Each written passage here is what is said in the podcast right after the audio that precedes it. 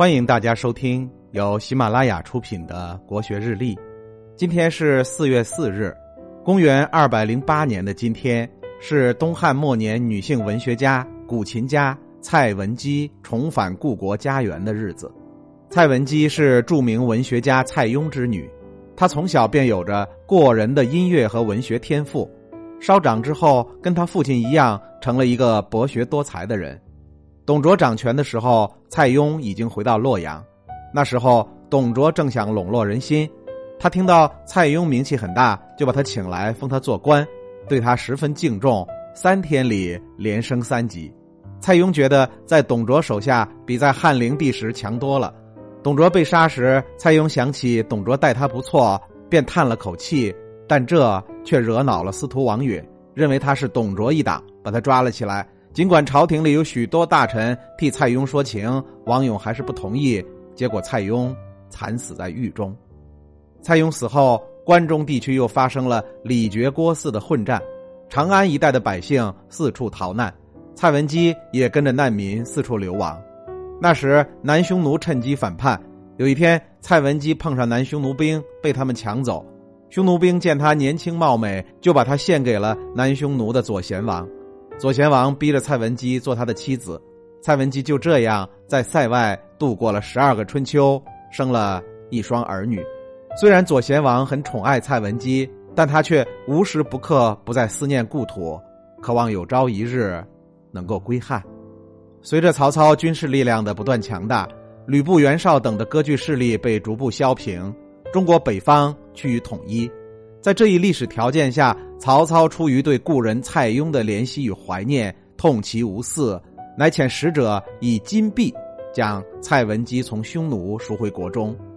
蔡文姬能够回到日夜想念的故土，当然十分感念曹操的恩德，但同时他要和自己在匈奴生下的子女生离死别，又不觉陷入深深的悲伤之中。在这种矛盾的心情下，他写下了著名的祖诗。胡笳十八拍，这是蔡文姬借用胡地的胡笳音调创作的情歌作品。胡笳十八拍中有蔡文姬对于故土的思念，对于战争的控诉。干戈日寻兮道路危，民簇流芳兮共哀悲。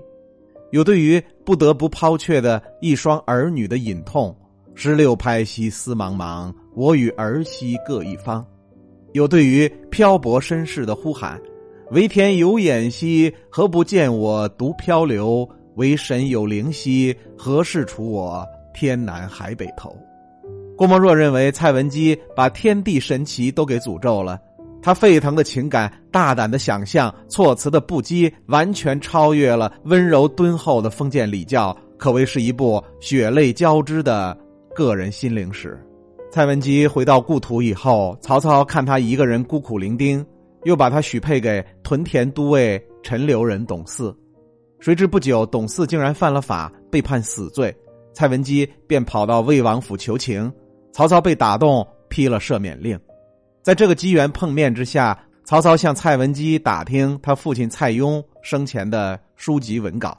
蔡文姬感慨的说：“家父生前给我四千多卷书，但是经过大乱，散失的一卷都没有留下来。”虽然全部丢失，但蔡文姬凭借他超长的记忆力，默写了数百篇文章送给曹操。此举令曹操十分喜悦，因此历史上把文姬归汉传为美谈。这也源于他为保存古代文化做出了卓越的贡献。